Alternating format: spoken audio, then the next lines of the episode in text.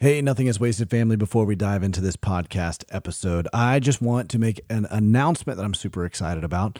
We are finally going to Israel, and I want to invite you to come with us. Christy and I would love to and extend an invitation for you to come with us to Israel. We were supposed to go back in October of 2020, and we all know what happened there, and we have delayed this trip for some time because of all the travel restrictions. But the good news is, is as of March of this past year, all the travel restrictions were lifted for Israel. All of the requirements, vaccination requirements, all of that sort of thing were completely lifted. So we're going to go to Israel in May of 2023. The trip is May 29th through June 6th of 2023. If you want to find out more information about that, you can go to nothingiswasted.com slash Israel. But let me just say this. There are frequently people will ask me questions about when was the turning point in my healing journey. And six months after my late wife was killed, I was invited on a trip to Israel with a church that really surrounded me during that season. And that is, I can look back on, that is the major critical turning point of my healing journey. For the first time, uh, color was beginning to come back into my life. And I can't necessarily explain all the reasons why, but I think it had something to do with walking in the places that Jesus walked, learning about nuances of scripture that I had not seen before, and particularly seeing the theme of pain and suffering all throughout the biblical narrative and the historical narrative. And that was the first time I saw that. And so it really changed my perspective on this world, on God, on my particular tragedy that I was walking through. And so I vowed when I left that trip that I was going to take people back to experience the same thing that I experienced, to have some of those huge aha healing moments. So this trip is going to be exciting. It's going to be fun. It's going to be enlightening. It's going to be healing. It's going to be inspiring. It's going to be challenging. It's just going to be an amazing time. So, Christy and I would love to invite you to come to Israel with us in 2023. Go to nothingiswasted.com slash Israel. Again, nothingiswasted.com slash Israel to find out all the information about this trip. Hope to see you there.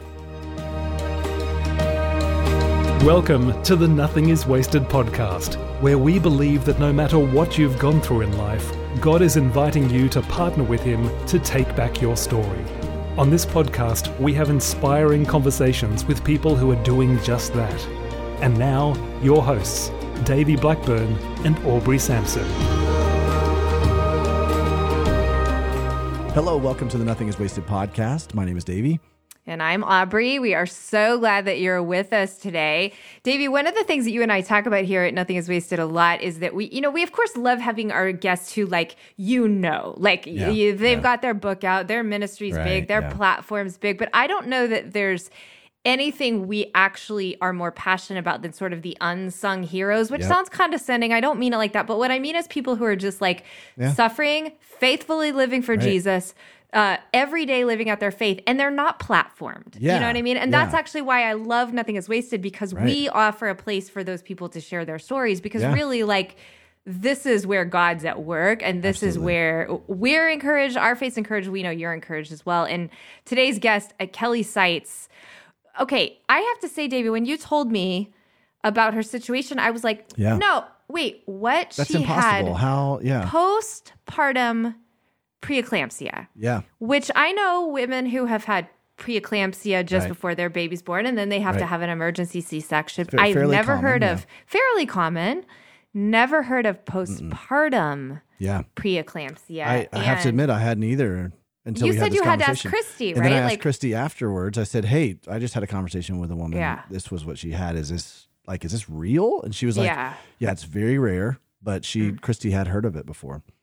Unbelievable. So her life has been, she's a young mom, mom of seven year old, yeah. a six year old boy. Yeah. Her life has been just drastically changed by this. She'll talk about her story, right. but she is oxygen dependent during physical exertion and while sleeping uh, her heart sitting on her lung, partially yeah. a collapsed lung, lots of lots of ongoing pain yeah. in her story. And yeah. I, I am actually, I mean, excited is maybe not the right word, but I am excited for our listeners to hear from from Kelley Scites. Yeah. So why don't we go ahead and take a listen to your conversation with Kelley?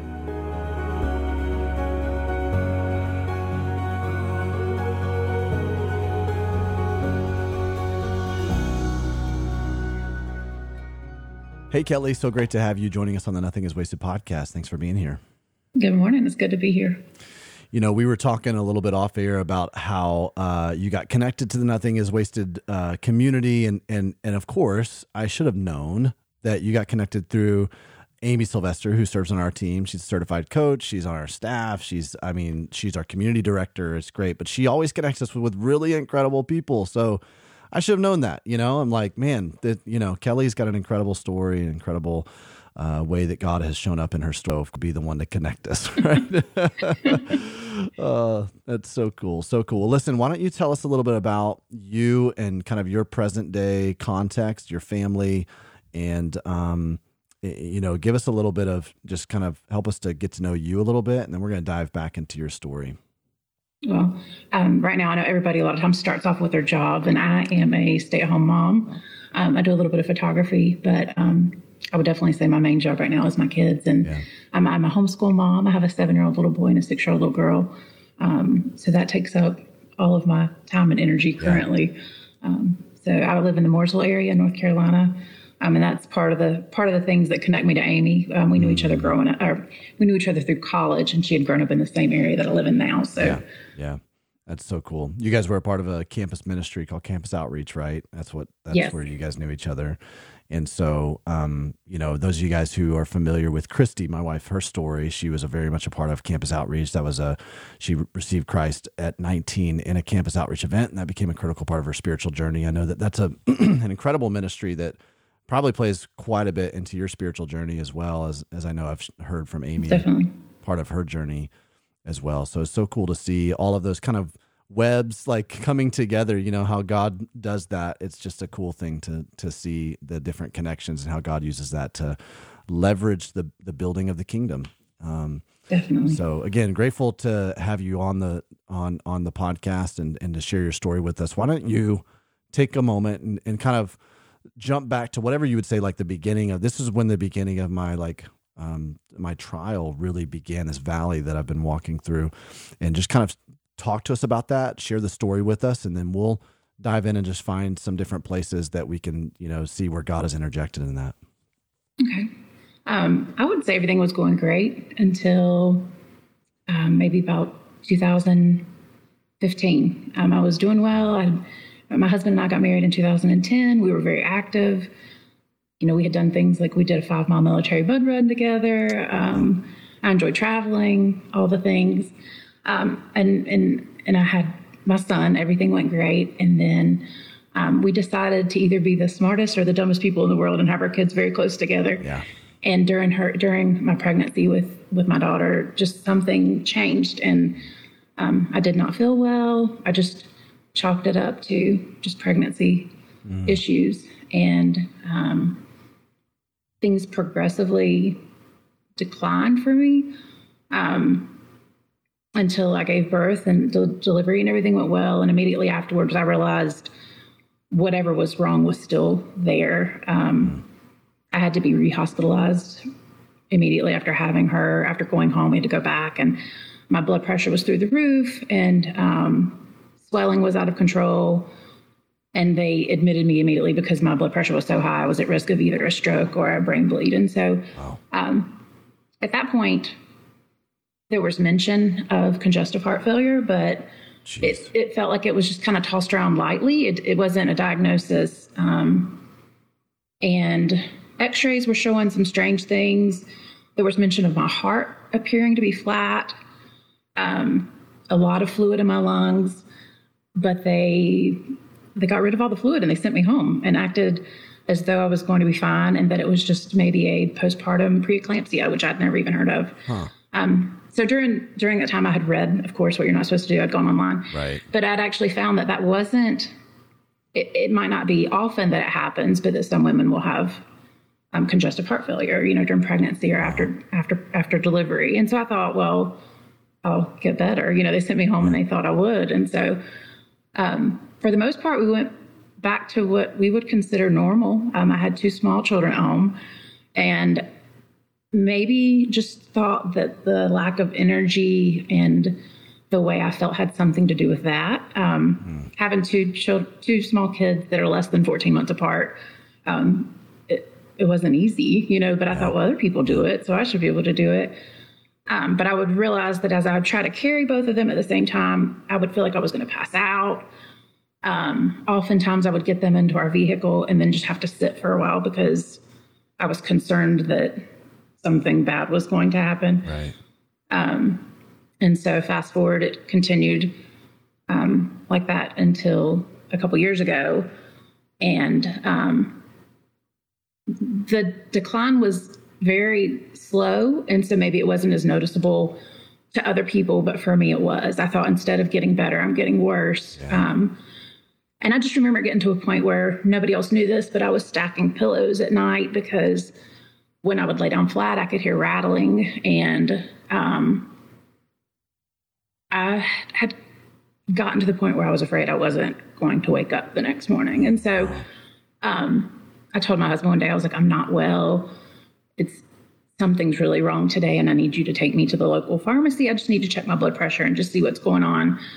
Um, so he did. He took me, and of course, the machine was broken. And I'm not, I don't want to bother people or ask for help. And so I just wanted to go in and stick my arm in the machine and be gone, you know, and know what's going on. And I knew better than to leave. And so I went to the pharmacist um, and said, Can somebody help me? I just need somebody to check my blood pressure.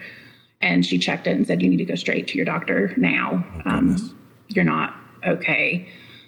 And um, at that time, my I did not have a primary care physician. Mine had left, and so I just called a, the local doctor and told them I need to be seen immediately if there was anything they had. And um, I feel like this was the first um, major evidence of God's hand that I that I noticed mm. greatly during the situation was that He placed me with the right person at the right time. That was just. Wow um, interested in helping me and saw what was happening. Um, but when I saw this lady, she said, You need to go straight to the hospital. If you have a ride here, you need to go to the car now. I'm going to call and you need to head there now. And so I didn't want to scare my whole family. We had my two kids in the car. Um, so my husband called my mom and she came and met us and he took me to the hospital. And um, she was aware at that time that I was definitely in congestive heart failure and that I was in urgent need of assistance. So um, if you want me to keep going, yeah, I, just, I would love. Yeah. So what kind of what happened next? You're you're going to the hospital. You have obviously you're ha- congestive heart failure. She's uh, understanding this. Yes. So what what so happened the, once you got to the hospital? The fluid was out of control, uh, which is probably you know was a big problem. That was uh, contributing to my lack of energy and ability to do things. Yeah. Um, I think they got like 17 pounds of fluid off of me immediately. Oh my gosh. Um, my, my, blood pressure, of course, was out of control. My oxygen was very low at the time. Um, and I say very low, it was in the 70s. Yeah. I was still walking around and doing things, but it was in the 70s. And um, they admitted me. They kept me for several days, diuresed me, started checking things again, confirmed it was congestive heart failure. Um, but it was just, I wasn't really happy with the care just because I felt like they were doing the same thing that had been done before. They yeah, were like, right. oh, take some Lasix and you'll be fine. It's near the holidays. Maybe you've had too much salt intake. And I'm like, this has been going on for years. This has nothing to do with salt intake. Yeah. Um, something's really wrong. And they're just going to send me home again. So that's what happened. Um, so when I went back to that, that doctor that I told you about that I feel like the Lord placed, you know, in my path, um, she said, something's not right. And she referred me to a specialist, to a pulmonologist. And when I went, you know, because I guess the hospital was just focused on my heart, um, when she sent me to this pulmonologist, she decided to, to, to do all the tests.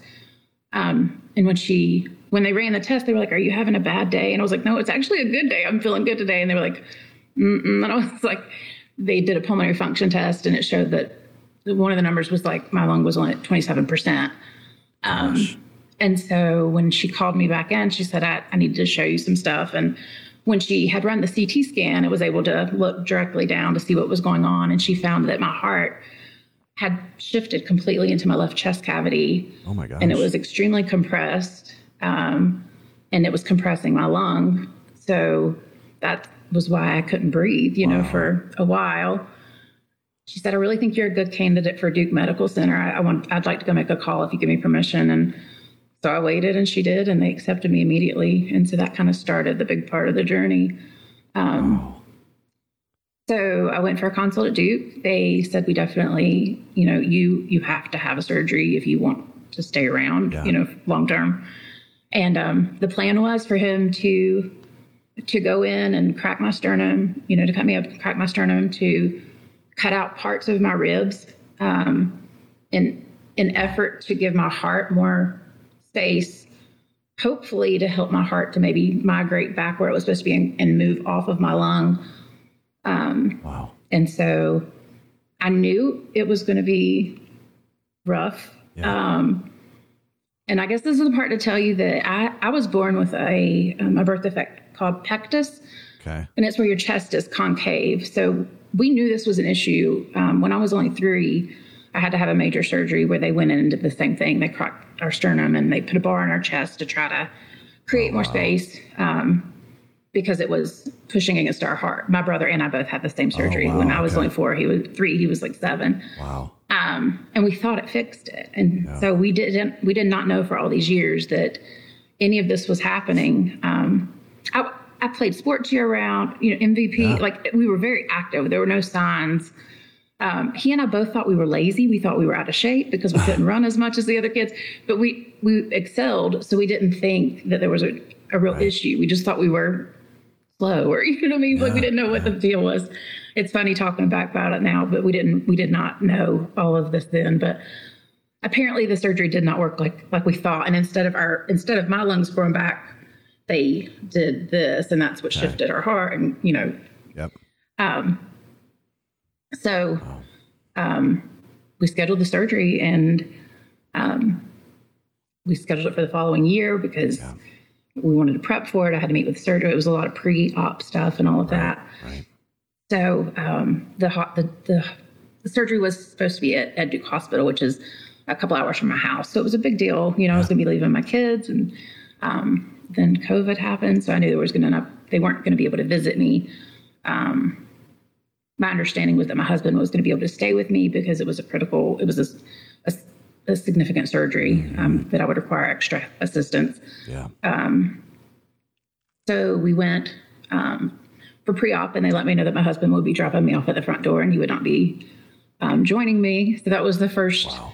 blow that I was like, man, at least he was going to be with me. You know, I was Yeah, I was ready to do it, but um, and I was only supposed to be gone three to five days. So my kids were okay; they were going to be with their grandma. You know, um, I went in and had the surgery, and it was rough. And um, I think everything would have gone as planned as far as me coming back, except for on the second day, I had some extreme pain in a certain area. And they were like, you know, it's okay. You had surgery. And I'm like, I'm aware of that, but this is a different kind of pain. Like something's wrong. And they kind of blew me off again. And I told my husband, I was like, I feel like somebody's stabbing me. Wow. Um, and he came in, moved my shirt, and looked. And he was like, I need somebody in here now. Oh wow. Um, nurses came in. They were like, state, don't move." They went and called the doctors. The bar was trying to come out through. It had oh come loose, gosh. and so they were like, "You have to go back into surgery." So they had to go back in, intubate me again, put oh me under, gosh. and so they um, sewed it back in, hoping that that would be it. And two days later, same thing happened. So. Um, so I had to go back in surgery. This time they just ended up removing the bar through my arm instead of going back in and opening me up and doing all that. So I ended up having three surgeries in less than seven days. My gosh. Um, you know, like I said, my kids are still at home. yeah. and, Right. I want to rewind just a little bit. For some reason, as it got closer, I had a.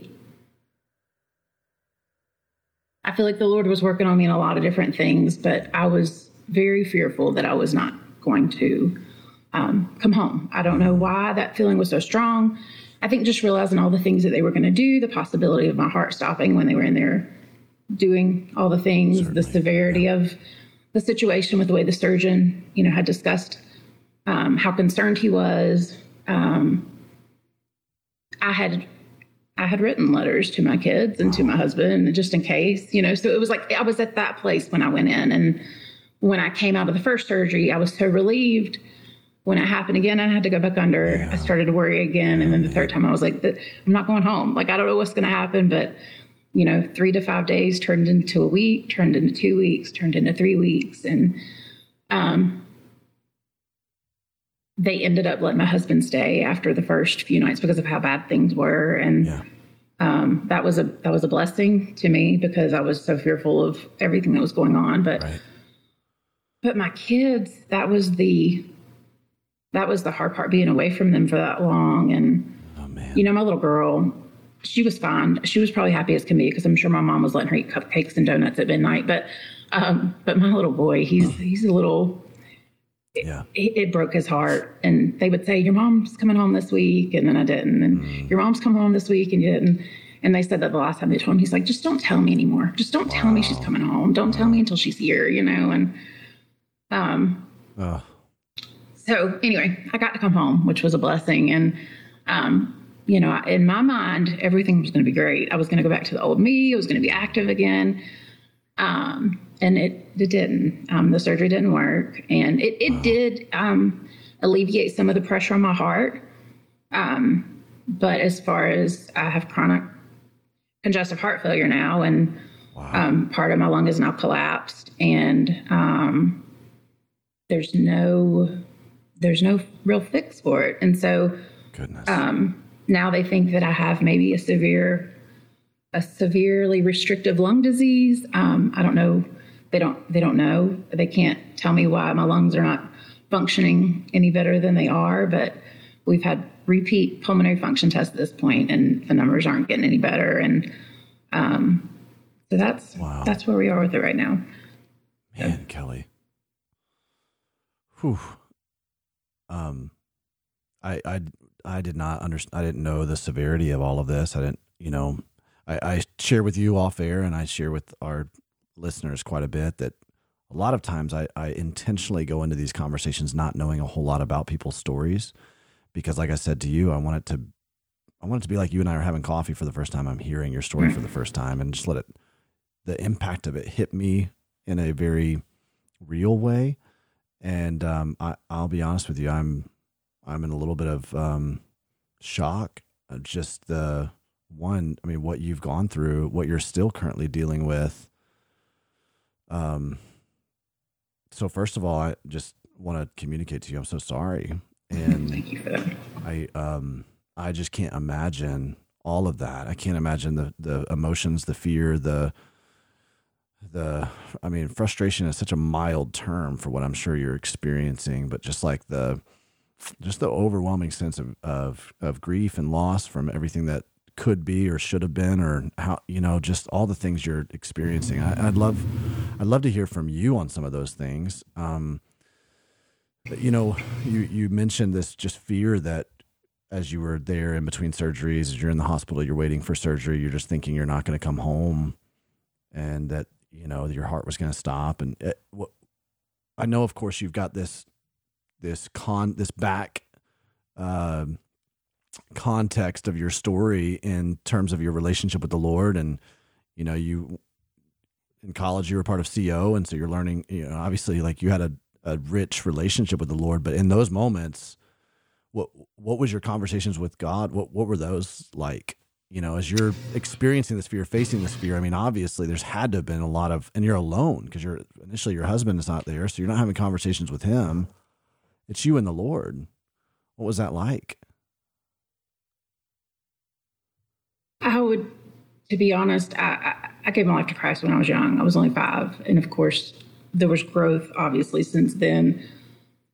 And I was close to the Lord and I love the Lord. And I wanted to be, um, I wanted the story, even at that point, to bring honor and glory to the Lord. Yeah.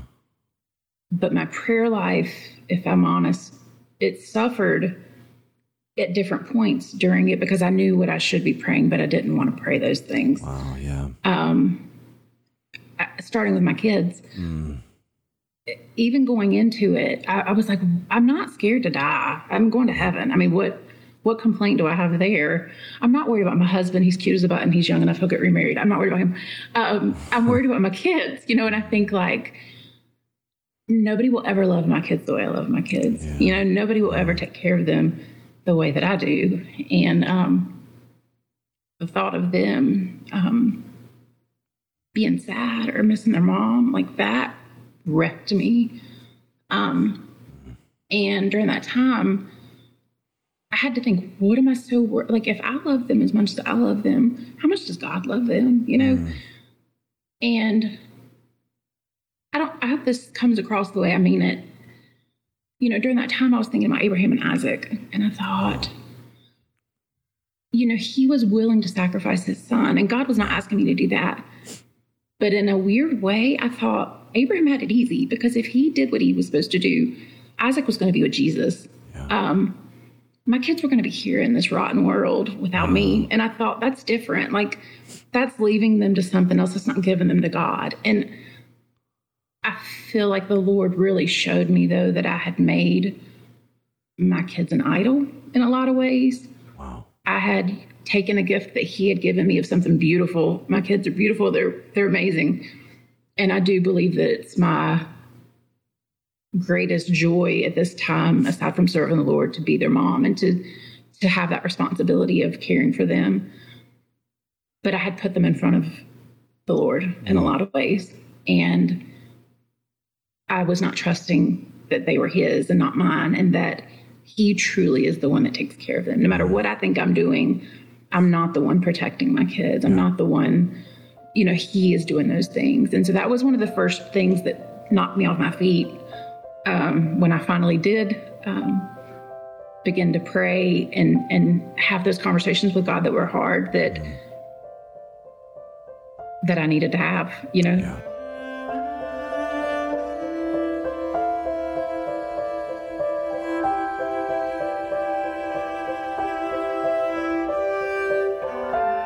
Hey, Nothing is Wasted family. I wanted to interrupt this conversation for a brief moment to let you know about a powerful resource that we have available for you. It's called the Pain to Purpose course. Now, I know many of you guys have heard of this, but in case you're new and you haven't heard of this, I wanted to make sure that you were in the know about this. Now, listen, if you were to ask me this one question, Davey, what's the most important Nothing is Wasted resource that I should engage with? I would tell you, hands down, the Pain to Purpose course is it. Thousands of people now have found tremendous healing and breakthrough in their valley by walking through this course. Now, it's emotionally and spiritually intense, but I promise you, it's well worth it.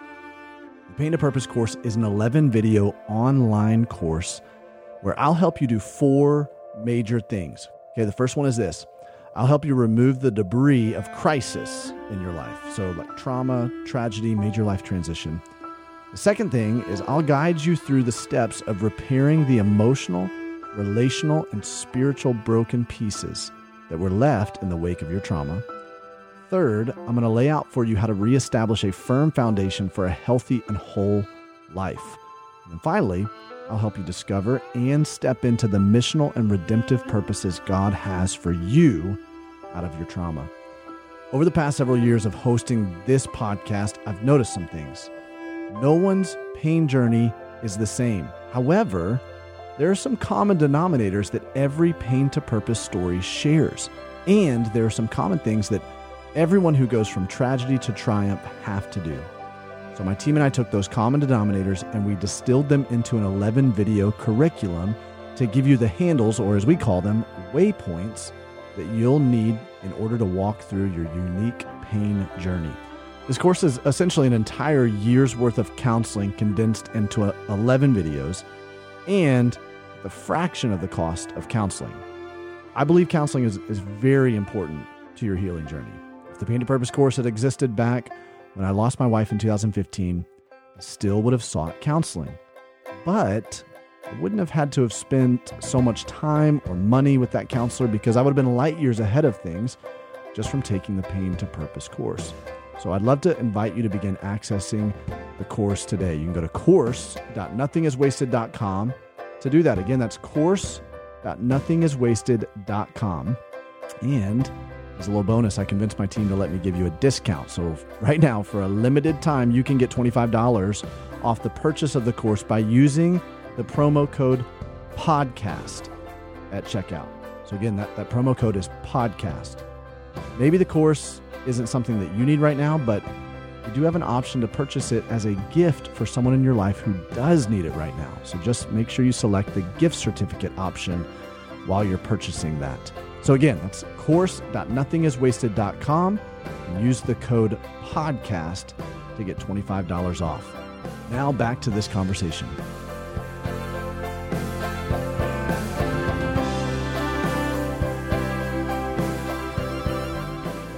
I appreciate the just just the raw candor and honesty of you know I couldn't pray because because I knew what I was supposed to, but I didn't want to.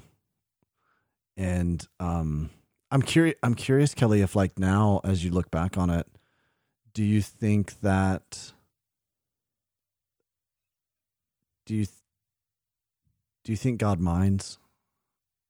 You know what I mean? Like, I've asked that question. like, do you think lot. He minds the fact that you like couldn't because you, you know, what I'm- like, or if it's like, it, it sometimes I, I sometimes I just wonder, and I'm just like externalizing this right now because I feel the same way in a lot of, like, there are a lot of things that impede my intimacy with God in terms of my prayer life because I'm like that same exact thought. I know what I should, but I don't want to pray this, and I, I'm uh, afraid that if I do pray in this way, that like somehow it's gonna, it's gonna um trigger this string of events that you know it's like all of these human fears that we have and i can totally relate to that in a totally different way kelley but then i look when i like untangle that i go but i wonder if like i mean god already knows that i'm afraid of that and i wonder if i just tell him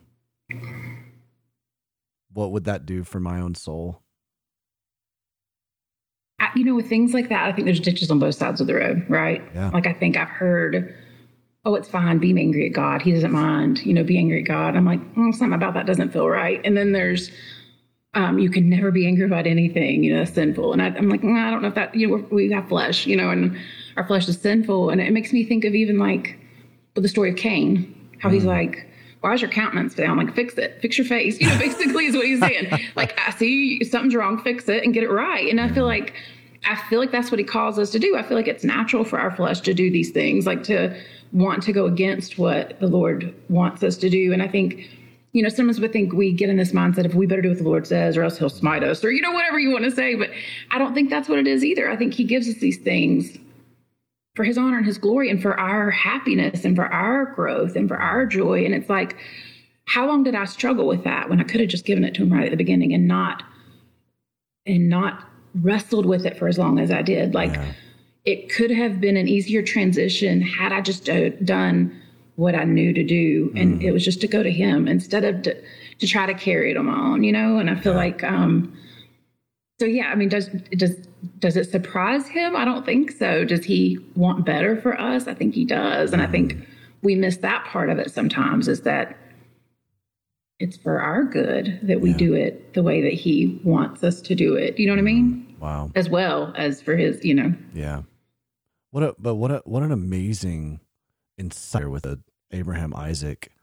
You know, just that journey of your rest, just your processing right there. I mean, like, it was bringing tears to my eyes because I'm thinking about you know my late wife and not too not, not not too many months before, you know, her passing, she was wrestling personally with the whole Hannah and Samuel story, and so much so that she, you know, uh, 15 months before her passing, as we're like, uh, I guess a little bit more than that, as we're getting the nursery ready for Weston, she made this sign that said, for the rest of his life, he'll be given over, uh, all the days of his life, he'll be given over to the Lord.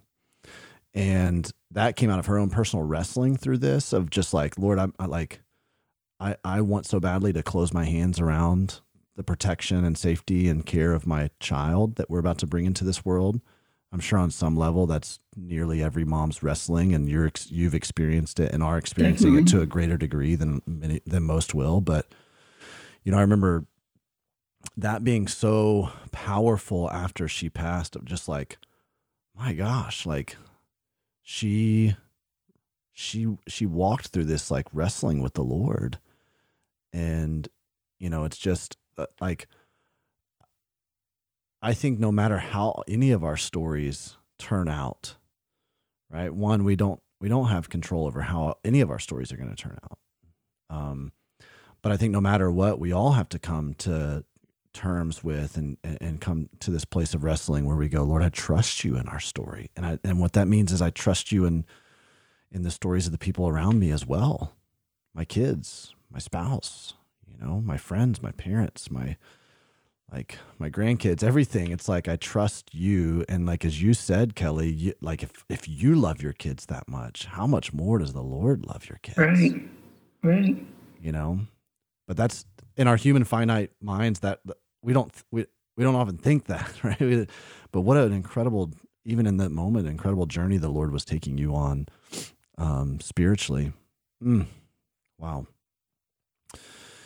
You know, um, you you came back and and you were expecting to kind of step back into life as normal and you know heal from this recover from this uh, hopefully fully and be active again. And then and then you're met with this um, reality that that's not going to be the case you know and, and and on some level you have obviously now this like chronic uh, illness or chronic um, you know chronic disease that you're battling every single day um you know now i wonder what your conversations with the lord are like you know as we kind of got a little bit of context of how you've had to wrestle with some things can you do you to the degree you feel comfortable do you mind sharing some of that with us because i know there are people mm-hmm. listening to this and they're battling with that too you know um, well i left out uh, one thing that i do want to share yeah, that i think will do. feed into these conversations um, the reason I was there the third week was we couldn't get my oxygen up. Every time they put me in the hallway to do a walk,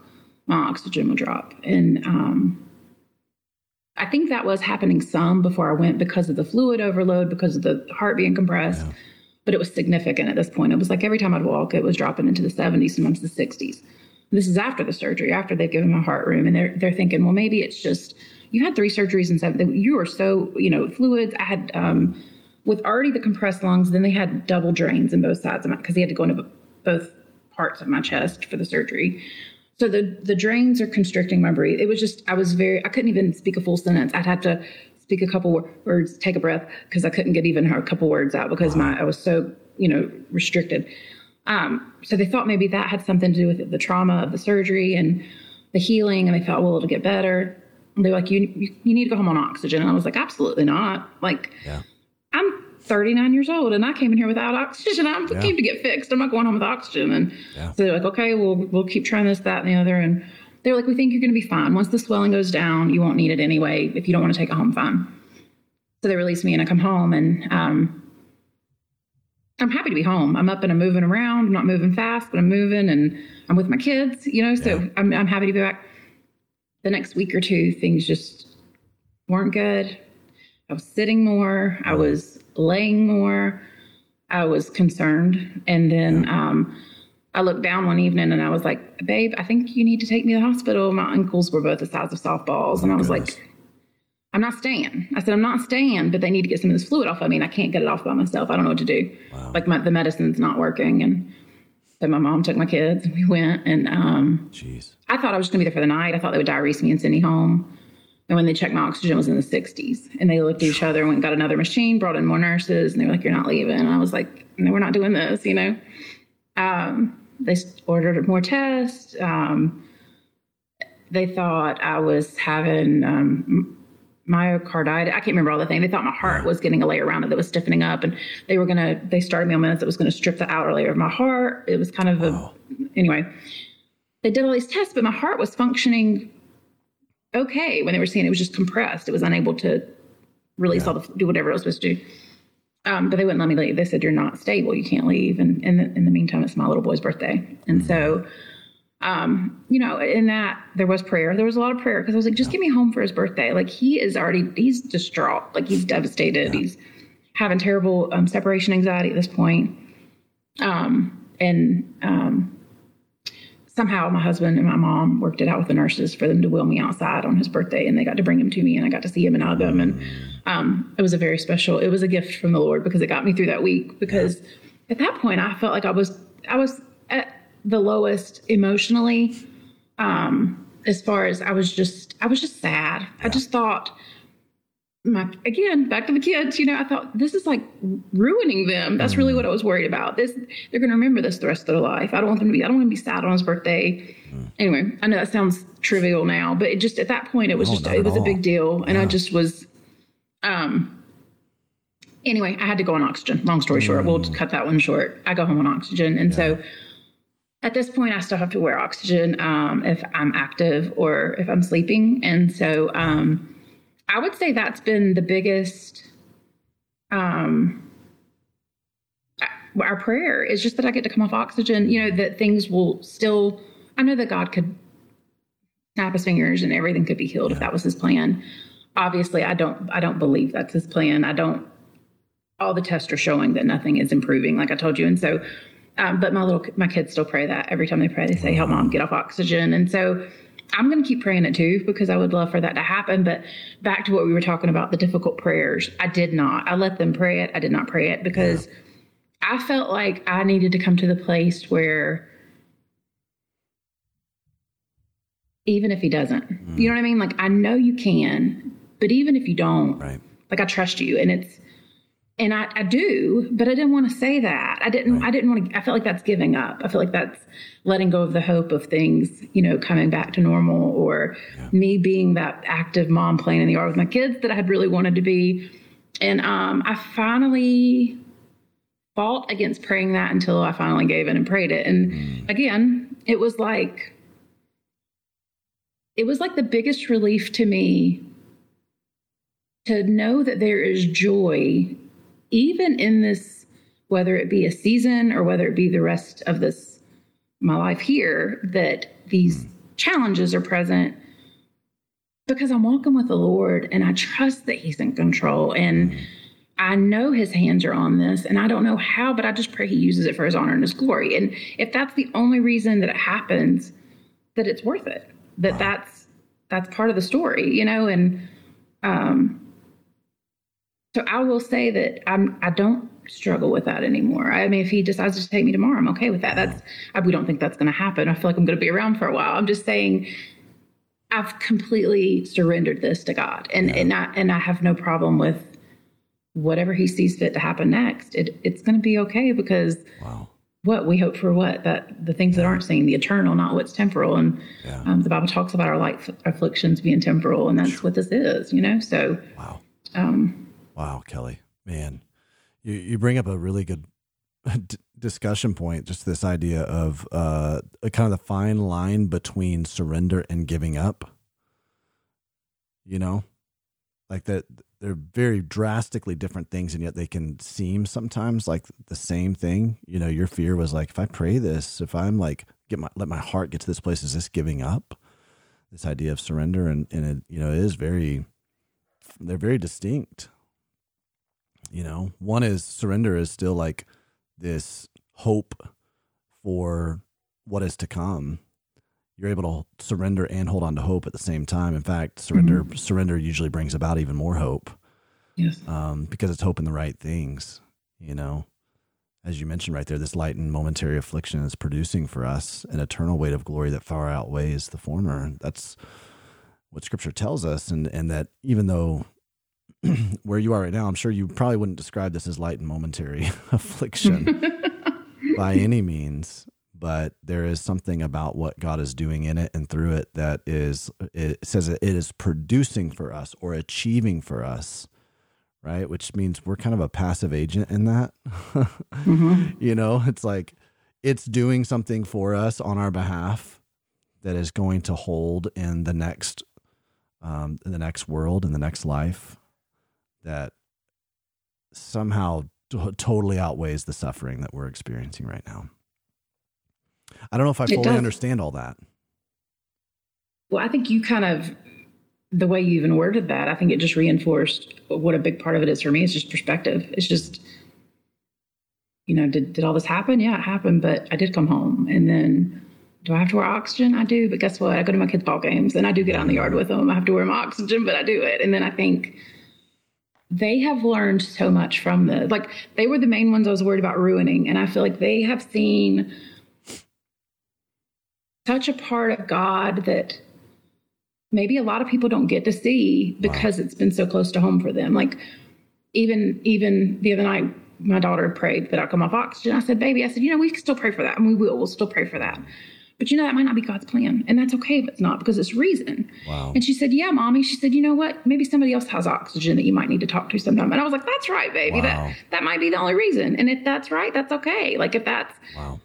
we don't see what he sees. We don't know what his plans are. Our our vision is so small compared to his overall view, and um, the perspective of it is is life giving. It really is. It's just um, my my mm. cousin. Um, my cousin was just he was just about a year older than me, and a couple years ago he was diagnosed with brain cancer, and mm. um, we were we were buddies, and so we would yeah. check in on each other every week and find out how each other's doing, and um, the Lord saw fit to take him home this past year. And um, but I remember him talking, and one of the times I asked him, I said, "How are you doing today? I'm sure you have good days and bad days. How are you feeling today?"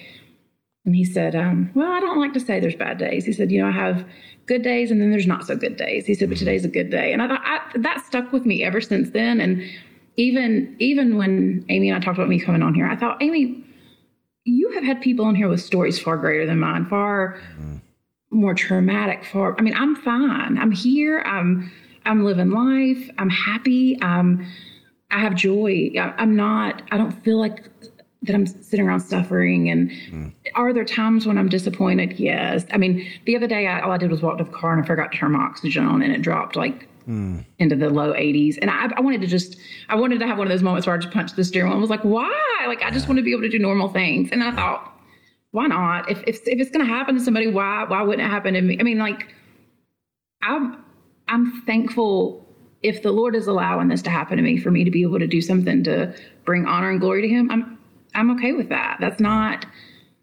Um, I don't feel like that's a load too heavy to carry, or I don't know. I just I just like I said, I just feel like perspective is is yeah. a key wow. part of it. You know.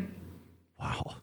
Well, see, I mean, even just hearing you say these things, Kelley, like this is bringing so much encouragement to my heart. I mean, you're filling me with hope, and I'm not walking through the same situation as you're walking through. We have drastically different stories. We have drastically different tragedies or trauma that we're dealing with, and yet I'm deriving so much faith and hope through you articulating this. And I know so many people who are listening to this, they are as well. So, first of all, I want to dispel any thought that you might have that someone else has a greater story than you or that why would I, you know, the reason that you're telling this story right now is is exactly it, it's exactly uh, that. It's that you know, it kind of like kind of like a Moses. Like, who am I? Why would I be someone to share this story? And yet, what you're doing is you're seeing the perspective of God that we all need to have a window into. We all need that insight. We all need to see God from your perspective because that shows us something different about God that we haven't seen and we can learn and glean from that. And then there's people who are walking through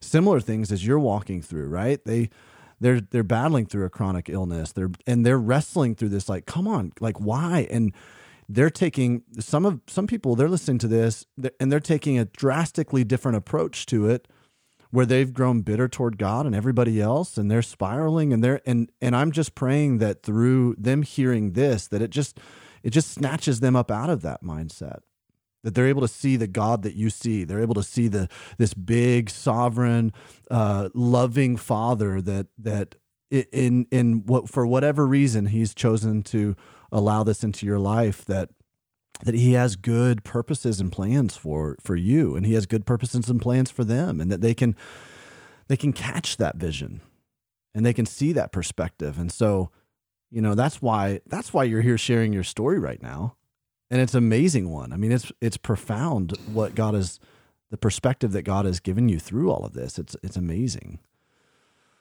Um there are layers of uh, we talk about layers of grief oftentimes.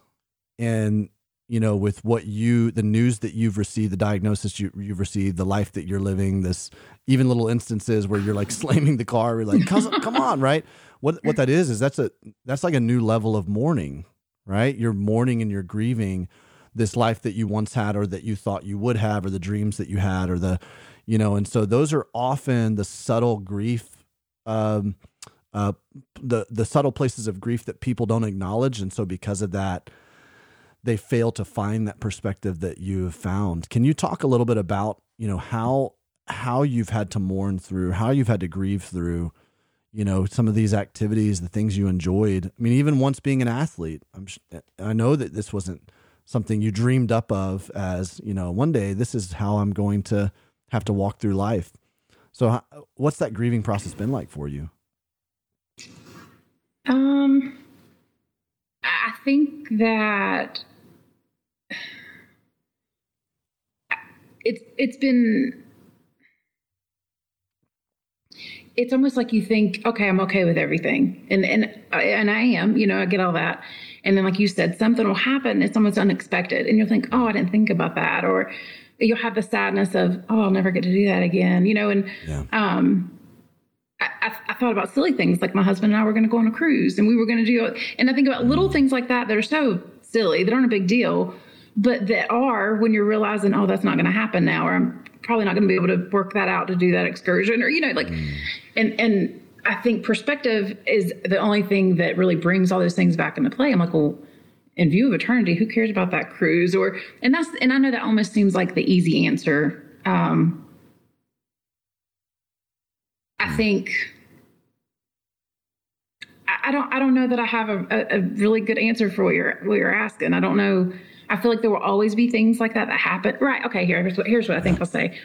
I think male and females do this. I don't know you can tell me if, if I'm right on this. okay. Even as a, as a healthy adult, even even before all this happened, you know, I could always look back and say, man, I mean, I wish I was back to when I weighed that much, or man, I wish I was back to when I was that active, or when I was hanging out with those people, or those that was just a great time in life. You know, you yeah. look back on things that you had that you valued, and you realize that you miss them. You know, right. I think people do that all throughout their life, whether they've had an experience like this or not, as far as a health issue or losing somebody to care. You know, everybody can do that. They can look back right. at life and say, man, I wish I could go back to that.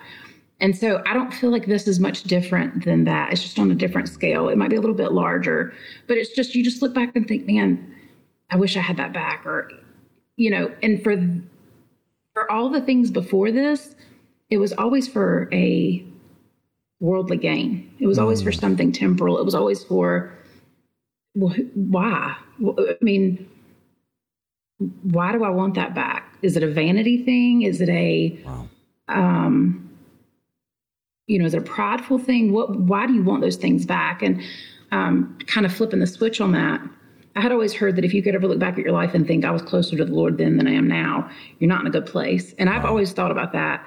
And I've always gone back. We were talking about campus outreach earlier. I was able to go um, my last year with them to South Africa and spend a summer. And wow. it was the most amazing experience I've ever had. I tried to stay. I tried to tell them to just ship my stuff over. I'm not coming home. and apparently that's not how it worked. So they sent me back. But um, I have never felt that close to the Lord. I was mm. consistent in my quiet times. I was um, able to share the gospel with people on a regular basis, like it was my job. Like that's what we did. You know what I mean? Yeah. We didn't have all these other distractions. And I've always thought about that. You know, that's been 20 years ago. Um, and I was just sharing with somebody the other day. For the first time in 20 years, I can tell you that I'm closer to the Lord than I've ever been. Wow. I cannot look back on my life and say I was closer to the Lord then than I am now. And having said that, I feel like I can honestly say I wouldn't change what's happened to me because that's what the Lord used to bring me back, hmm. To put my focus back on Him. And wow. I don't know that it would have happened otherwise. And and I don't know that there's any other reason for it than that. And if that is the only reason, then it was worth it because my my desire is to to love God and love people and just to bring honor and glory to Him. And that's it. And it's, yeah, wow. Nothing else matters, you know? And wow. so I don't know if that really answered what you were saying, but I mean, absolutely it does. I mean, what just kind of to summarize that, what you're saying is that there are moments that cop, that prop, that crop up regularly where you have to mourn that again and you go, oh, yeah, I didn't think about that. And you have to go through that process. And yet, God, brings this eternal perspective into each one of those situations where you go, you know what? In light of eternity, in view of eternity, it might seem like a big deal here on earth to like maybe not be able to go on an excursion or a cruise, but like in light of eternity, it's not that big of a deal. Right. Think about all the excursions we'll get to go on when we're in heaven. Right. With right. perfect bodies, with right. glorified bodies, right? Like I mean, think like if that's if and that's what I that's what I want everybody to. I would say I would highly suggest the book Heaven by Randy Alcorn to everybody who's listening to this or watching this because I read it shortly after my wife's passing and it provided me a perspective of eternity that I didn't have before because what I was trying to answer or trying to, you know, the questions I asked was like, well, what's my, what's her life like now? I wanted to be sure that it was filled with some kind of purpose or meaning, right? And that we weren't just like up in heaven, like these angels, you know, that were just, you know, like the, the, little cherub singing in a choir for all of eternity. That didn't sound very fun to me. That might be fun for about an hour or two, but like, it didn't sound like fun. But for all of eternity, that's what we're doing. And then what Randy Alcorn talks about is he says, you know, what we experience here on earth in a fallen and broken world is still part of God's creation, but it's just a foretaste, like just seeing dimly what we're going to get to experience fully and finally when we're in his presence for all of eternity. You know, we're going to be be with the creator. So there's an infinite amount of things that we're going to be able to experience that we bring that bring us so much joy here on earth. And so, you know, just like we would plan for a vacation or we would plan to go to some kind of destination, we learn about it, we figure out what do we want to do. We should do the same thing when it comes to heaven, but we often don't because we're so tied to earth. Right. And when you're walking through something like you're walking through, it actually shifts that perspective and begins to tether your heart to eternity. It tethers your heart to to to what's life going to be like then, right? And this is just Definitely. this might seem like a long time, but this right here is just a, life is a vapor. It's just a short time that we're here and then we're gone. And so what what what I'm so amazed at, Kelley, is that you're you're you're choosing to say, "Hey, however long I have here, I'm going to ring this out for the Lord, for the gospel, for the kingdom. And, and my life is going to be about that. And I want to try to help other people with that perspective. And, you know, in that, here's what's so beautiful about this. I mean, I'm sorry, I'm talking a lot more than I normally do, but I, I like think there's like something it. so powerful about what you're walking through right now. In that, your sanctification journey through all of this, your journey to become more like the image of Jesus, right, is mm-hmm. actually very much a part of your kids' sanctification journey. That like I hope so. They're becoming more like Jesus because they're watching you. You're not sheltering them or shielding them from the reality of what's going on here. Even though at first you're like, man, I'm messing them up. I don't want them to right. They're gonna be traumatized by it. No, no, no, no, no. You're not they're actually becoming more like Jesus by watching you walk through this and walking with you in it. And it's like, man, can't we trust the Lord that He's got our kids? That He that so the really the best thing for us to do in all of this is to be is no matter what our journeys are, is to become more like the person of Jesus. Yes. And then that's the best way we can parent our kids and bring them along in the journey, yes. right? yes.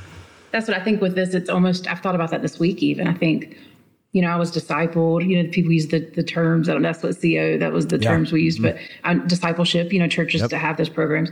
But I feel like I'm discipling my children right now, and mm. I feel like why would I not have thought to do that earlier? But it's like something you think you do later, and I feel like I'm trying to bring them up in that. I want yeah. to bring them up in in the instruction and the admonition of the Lord. If the Bible right. talks about, I just want them to know who God is. Like I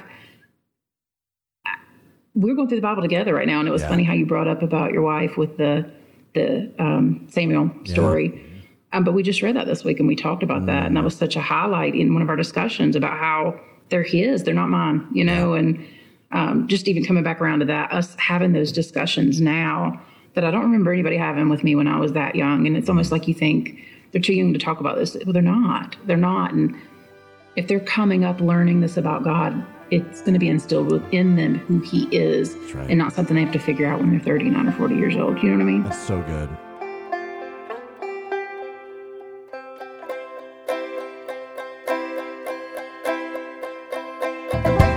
Hey, friends, I wanted to take a quick minute to make you aware of a really cool opportunity going on here in a couple of weeks, especially for you Midwest residents. So, if you live around the Chicagoland area, on Tuesday, August 9th, the Christian recording artist Blanca and Forest City Worship will be hosting a benefit concert. Now, this is not just any old concert, this is a party. In fact, it's called Praise Party in the Park. It's taking place in Hoffman Estates, Illinois, so in the Chicagoland area.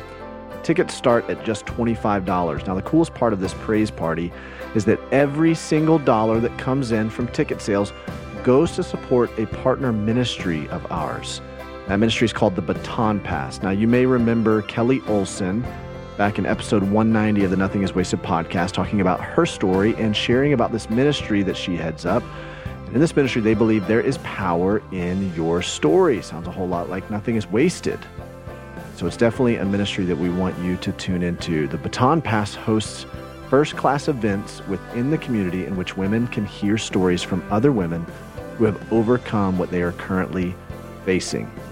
Now, I just recently had an incredible conversation with Blanca, the Christian performing artist that was nominated for Female Artist of the Year by the K Love Fan Awards.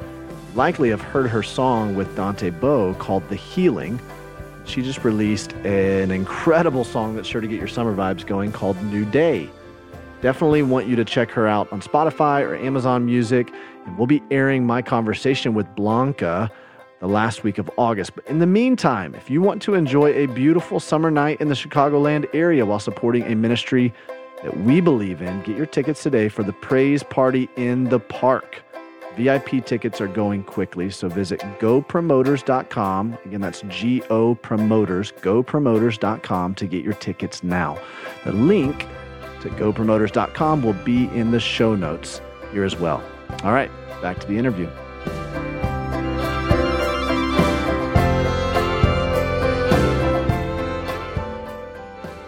You bring up discipleship programs in churches, and often a church's response to discipleship is like, let's put people in small groups and help them learn about God, right? And that's fine. That's great. It has its place. But if you really want to get to the nitty gritty of discipleship, you look at how Jesus, like the rabbi, right? How he called his disciples and they they walked with each other for 3 years. They did life together everywhere he went. No matter what God was doing something in Jesus too, right? Mm-hmm. He learned obedience through suffering, is what scripture tells us, which is wild that Jesus had to learn obedience. So, as Jesus is learning obedience through suffering, he's bringing these disciples along in the process.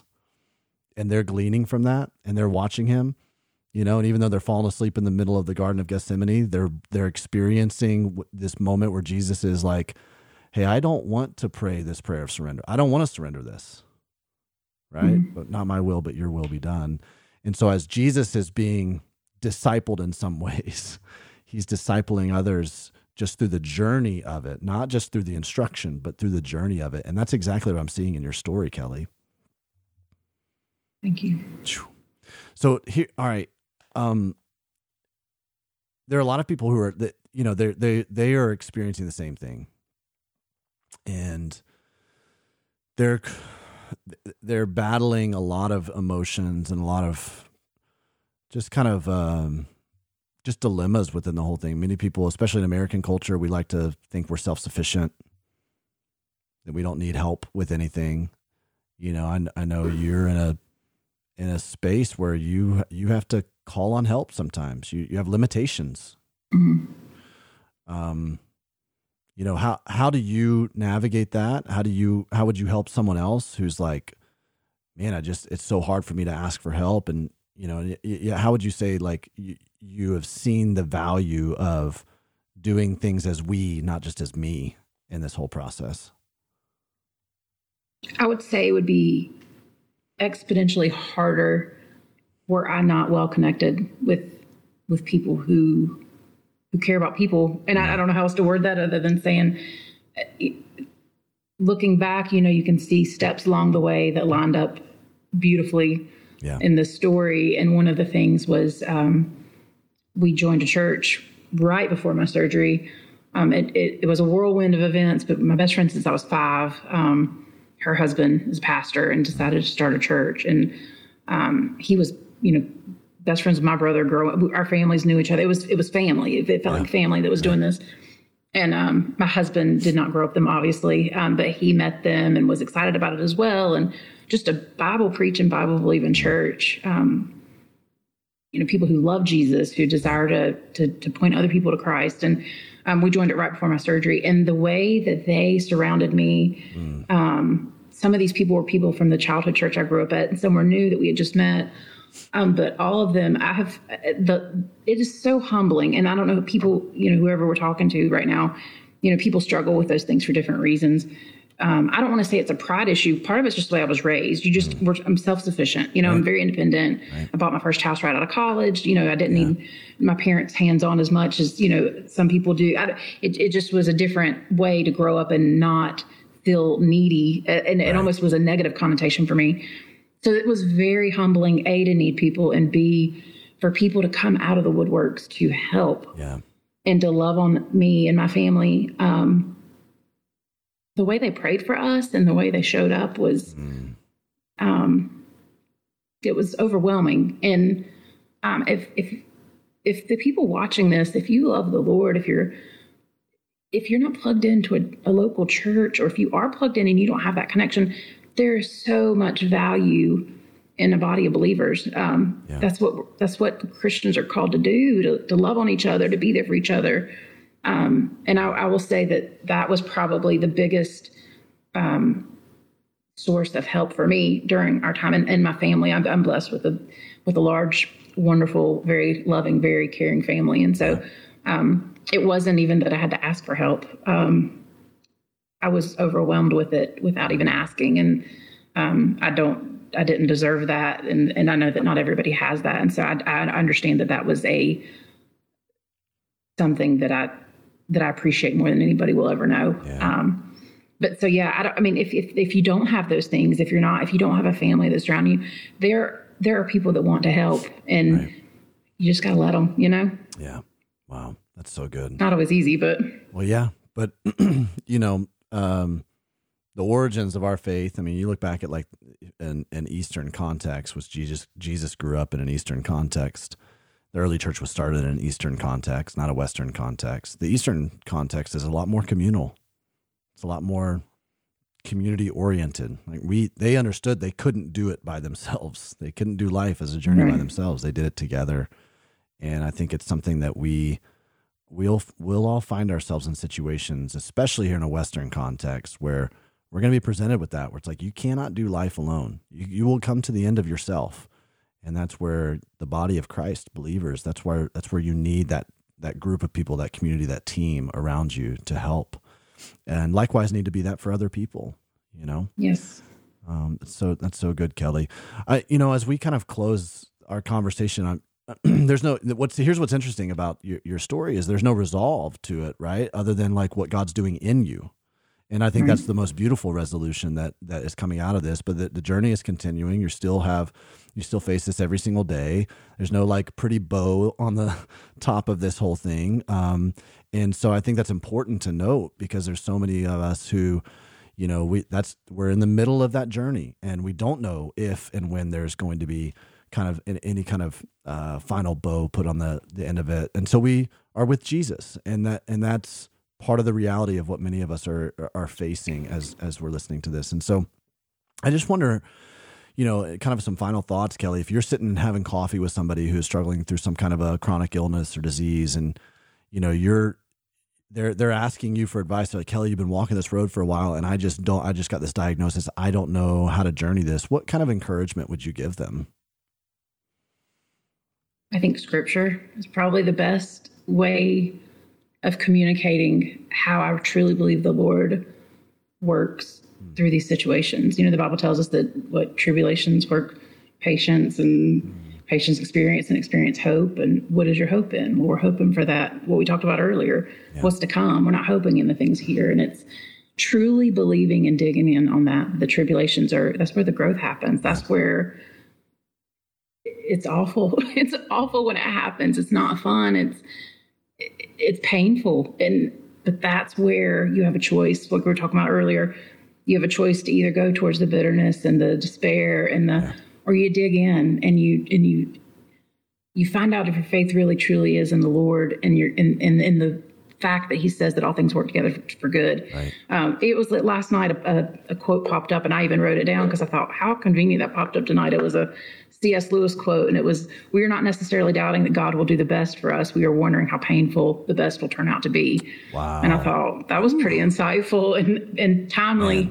Um, I don't know how painful it's going to be, and and it, and a lot of it is painful. There's a lot of pain, and that's from us living in a fallen and a broken world, and that that's not something we can escape. And if you've never been through something rough, you buckle up because you might. You know, some people, very few people, I believe, walk through life unscathed by any major events that cause heartache and pain. And so, um, just trusting that God is who He says He is, and that all these things are working together for good. And um, that's it. Wow. Wow. Kelley. Kelley, this is, I mean, you are truly an inspiration uh, to me. Uh, uh, even if it's not for anyone else, this conversation was for me. Um, now I know, I know this was for so many people. And we're all just deriving a lot of hope and encouragement from you. And so I just appreciate so much that you'd be willing to spend time with us and share your story, uh, just your auth- authenticity, just the, the raw realness of, you know, how you're communicating. This is what I'm going through, and this is the hope that I'm holding on to. And um, so thank you so much for that. Thank you so much. Um, we're going to make sure that we uh, put in the show notes, you know, um, different places that people can connect with you. But, you know, I'm assuming you're on social networks and stuff. Is it, where, where can we just kind of follow your journey and, and your life? Um, I'm on Facebook and Instagram. Okay. Um, I, I post on both of those a little bit, so anybody can get in contact with me there. Sounds great. Well, we'll put that in the show notes. And Kelley, thank you so much for spending time with us and sharing your story. And um, you. just really, really encouraged by you. So thank, thank you for for being real with us. Thank you for having me. Wow, that was awesome, Kelley. Man, Whew. it's been a while since I've really teared up in a conversation, and um, and man, that was um, that was powerful. Thank you for thank you for sharing with us.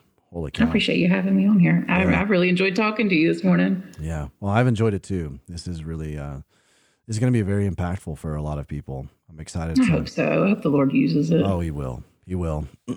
yeah, absolutely. We have uh probably the most predominant area that people are asking about in terms of our community platform is is you know a space for chronic illness. Um, really? Yeah, yeah. It's where you know we don't have right now like a host or even a coach for that. Um, it might be something you'd be interested in. Um, and maybe you know Amy's our community director, so she directs our entire community platform. That may be something you want to talk to her about. But that's that's an area where Okay. people are going, "Hey, d- is there a a space?" It's essentially just kind of give you a, a overview of it.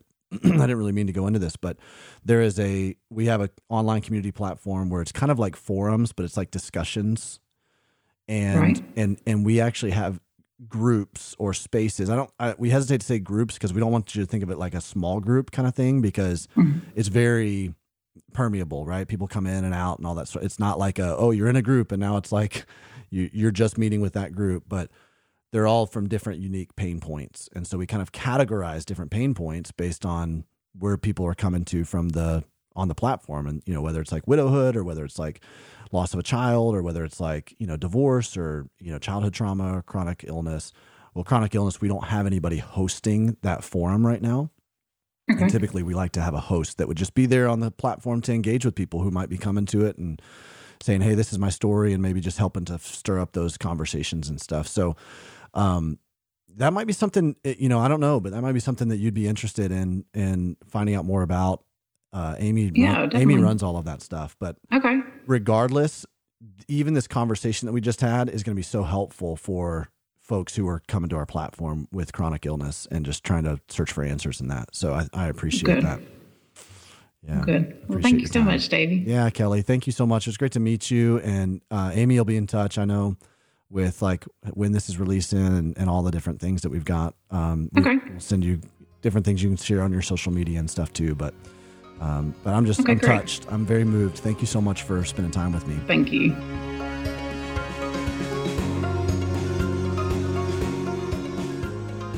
Well, I mean, you said it at the, the the front part of this episode, Aubrey, that you know are unsung heroes, and Kelley is definitely one of those. Yeah. And I love that you you mentioned that we, we don't say that in a condescending way. What we mean by that is these are folks who again don't have. They're not. They haven't written a book. They're not. They don't have this like type, this platform. But it's people Right. we meet along the journey. And I think sometimes the people you meet along your journey have the potential of having the most impact on your life. Like because you can see the providence of God in that Yeah. where where it's like I can go to Barnes and Noble, I can pick up a book from Yeah. an author that I've heard of that I know is written on this topic, and that's great, and I know it's going to be really helpful, right? But when God brings somebody across your path, strategically and providentially, it makes you go, "Wow, God, Mm-hmm. wow!" And so, you know that that is the inspiration uh, in many ways behind the Nothing Is Wasted podcast. Right, right. Initially, God brought some people along my path, and I was like, I I am having some incredible conversations with these people. I want you to hear from them. Other people need to hear. Yeah. Exactly. And so, man, Kelley, thank you for sharing your story and um, and sharing your insight. What the Lord has been teaching you in this. Uh, Aubrey and I talk have talked about over the past few episodes. We've been answering questions that you guys are posing on the community platform. If you're not a part of the community platform, nothingiswasted.com slash community. Go there, connect with other people who are walking through the same or similar valley that you're walking through. Um, and right there on the general discussion feed, pose a question to us. We would love to interact with you uh, right here on the podcast. And then we'll post this segment of the podcast to that particular question. Um, and that way, everybody benefits from uh, the questions that you're asking. I'm, I, I assure you, if you have the question, more people have the same question. That's so, such a good point, Davey. That's so so, have true. courage. Yeah. have courage and, and step up and ask the question on behalf of other Mm-hmm. people. This person asked this, Aubrey. How did you deal with your disappointment with God for how he wrote the end of quote unquote your story with your spouse? Mm. Um, it has only been nine months since I lost my my beloved husband of 40 years. Aw. Man, I am so sorry. Oh. Uh, me too. But the ending to our story, quote unquote, is not how I would have written it. I still have a hard time accepting that this is how God wanted it or planned it. Yeah, right, It's right. a really, really good question. Thank you for that question. Uh, and I know many of you guys are asking the same question because your Yeah. story hasn't turned out the way that you would have written it or the way Yeah. you envisioned it. So, Yeah. uh, Aubrey, your thoughts on this? This definitely correlates really well with Kelley's story. I'm sure, you know, even as I was talking to her, there's no way she was thinking this is how her life was going to be lived out. And yet now she, you know, is, is, is limited in what she's able to do because of what she's experienced. Sometimes there are, I mean, here we are like professional communicators, right? But sometimes I feel like there are questions or moments when you just kind of have to go, yeah. Yeah.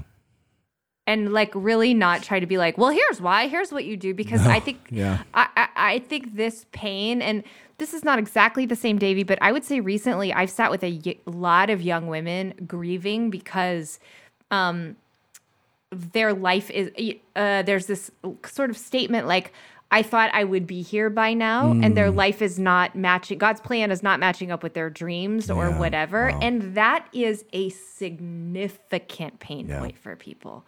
Whether is. it's losing a spouse of 40 years, like you losing a spouse unexpectedly who's young, like someone just assuming life would go one way and it goes the opposite way. Like there's real pain there that I don't think we always really give is. credence to. As scripture talks about this, like a dream deferred makes the heart sick. Right.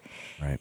And so I think sometimes I I don't know. I mean, I'd like to hear you speak to the disappointment, Davey, but I think just to honor that there is disappointment, there is sure. pain, this is worth grieving. Yeah. Um, and and part of the grieving process is grieving not just what happened, but the what ifs, what might have happened, what should have happened, what could have happened.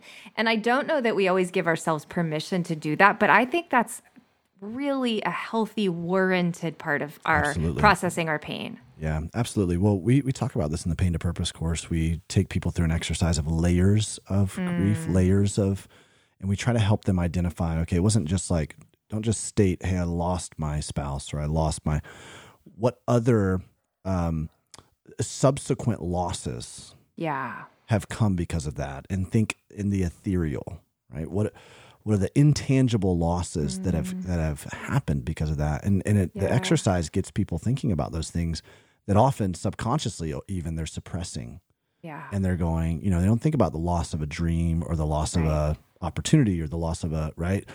And so um, it is necessary to deal with those things. And I would say that virtually everybody, I mean, we're all, I think we all on some level are going to come across a moment where we go, I did not see this going this way. Yep. And now we are disappointed. We have a very real sense of disappointment with God. Yeah. And I think that's okay. Yeah. I really do. Unpa- I think unpack okay. that, Davey, because you because you just said something that lots of people would go, no, no, no, you can't be disappointed with God. You have to be grateful to God. You have to praise God. Yeah. How is it okay to be disappointed with God? Well, I think disappointment in and of itself, the definition of disappointment is that your experience falls short of your expectation. Hmm. Okay. And so I think to to admit in our humanity that we have certain expectations of things, of situations, of circumstances of our life, and of God Yeah. That may or may not be true and reasonable expectations of God, mm. but we have those. Yeah. And then our experience falls short of that. right. And and what fills the gap between those two things is always disappointment. It might be a massive gap, it might be a small gap, whatever it is, that's disappointment. And so I think it's important to to acknowledge I am disappointed in you, God. Mm-hmm. Because I think that is the first step to unraveling then what was it you were expecting of God? Yeah. What did you expect God to be for you? Hmm. What did you Yeah. expect God to do for you? Yeah. right and that often is where that you know where that disappointment flows out of and i'm not diminishing disappointment whatsoever i'm, uh, I'm uh, just speaking from experience right Yeah. I, I remember very viscerally coming to the realization that i expected because of how my love story with amanda was written I expected, and maybe influenced by a lot of other outside influences, anywhere along the spectrum of like, you know, books I had read about great godly marriages, all the way to these rom coms, right? Rom coms. That's what I was just thinking. Yeah. Yeah. That I was going to have 60 years plus with Amanda. We were going to grow Mm. Yeah. old together. We were going to sit on, on our front porch watching Yeah. thunderstorms roll in, Yeah. you know, Indiana afternoon, summer thunderstorms, and we would just watch, right? That, That's what I expected. Yeah. That's what I dreamed. That's what I hoped. That's what we had talked about. yeah. But God never promised that to me. Oh. And I remember viscerally coming to that realization wait a minute, I'm holding God to promises that He never made to hmm. me. Wow. So this does not disrupt the character of God. What this hmm. disrupts is what what I was envisioning or what I was expecting. Yeah. And so I think now that doesn't solve or resolve anything by any Right. means. Right. But it is the first step to us beginning to realize um, what God does promise us. Yeah. And the richness of those promises, they transcend the disappointment, Mm. That's right? They don't, it doesn't take it Yeah. away. It doesn't, right? Right. It doesn't like, Right. doesn't diminish it. It doesn't negate it. It doesn't erase it, right? The Yeah. disappointment still exists. But the the richness of the promises, when we realize the actual richness of the promises, like Yeah. I will never leave you nor forsake you. He didn't promise Yeah. that Amanda would never leave me. Yeah. He promised he would, would never, never. leave me or forsake me. good. Once I realize those things, then Yeah. then God's character becomes like becomes magnified. What I mean what I mean by that is like it becomes what it was meant to be, Mm. right? In my life. Um, and I think that so many times, especially in American culture and American dream, and you know, we we diminish the the the beauty and the richness and the and the magnitude of who God is and what He wants to do in our life and how He wants to show up. And Yeah. um, yeah. in these spaces, if we if we take the invitation, these spaces Mm-hmm. will allow us to see a real and right picture of who God is. Yeah, that's so good, Davey. And I, I was just even with this question, how do you deal with your disappointment with God? I think part of part of what you're saying is like we are actually invited to bring that disappointment to God. That's right. Like because I, I think God would, you know, I probably said this before, but God would so much rather us come to Him and say, "I am so like." I'm so disappointed that this is how Mm-hmm. you wrote my story. This is not what I want. I mean, and that's very, we see that faithfully Yes. time and time again throughout scripture, throughout history. Yes. Like faithful followers of God have done that because God would rather us run to him with that than walk away from him. That's right. That's and right. that's part of our intimacy with God is being able to say all of the things, including that. And then, like you said, Davey, the promise of his presence. And I also think the promise of Revelation 21, like one mm. day there's coming a mm. day. Right? right. One day there'll be no more pain, no more suffer suffering, no more sad endings to our That's right. stories That's right. and we have to we have to cling to that hope as like truly like an act of faith a stake in the ground Yep. Because otherwise you know there's no other there's no other way forward but That's it is right. okay to tell god i'm disappointed about this story but i think Yeah. you're so right davey like what has god actually promised The the beauty and the pleasures and what we experience here on earth are just a foretaste of what we're going to experience in the presence of God for all of eternity. Hmm. In heaven, the new heaven, the new earth, right? Like when all when every tear is wiped away, when everything is made right, yeah. we're going to experience a richness of of communing with God and with each other in perfect, perfect shalom. Okay. So yeah.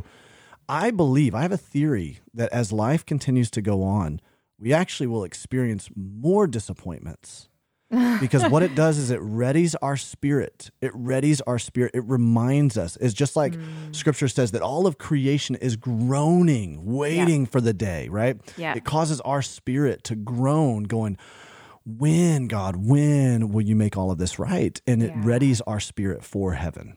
Oh, so and good. so anytime we experience anything, like whatever even if it's a small disappointment or a massive, huge loss or tragedy and disappointment, the death of a dream, whatever, I, I want that to incite in all of us this one day it's not going to be like this. This yeah. hope for this other world.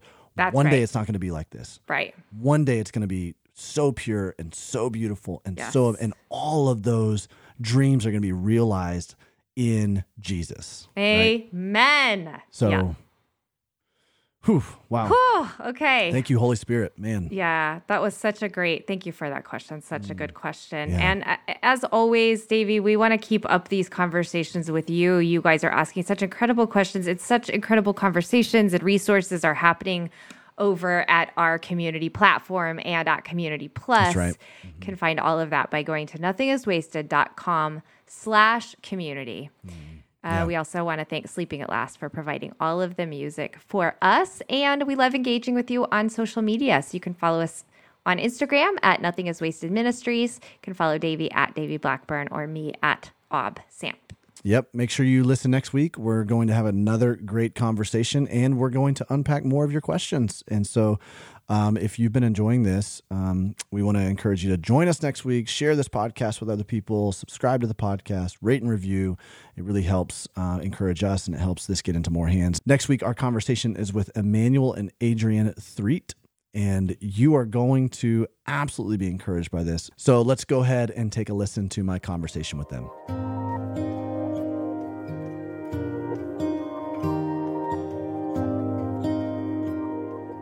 There was times when I felt like for me I was by myself, um, and but then there's times when I felt like we had I had people around that I could actually talk to, um, but even in that, it's it's.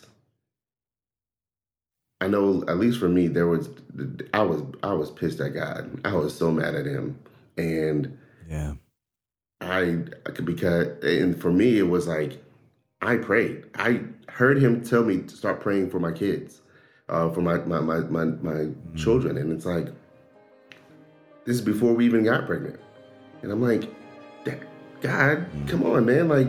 I'm praying specifically what you've asked me to pray, carved out time specifically for this, and you, it feels like you're not a good dad right now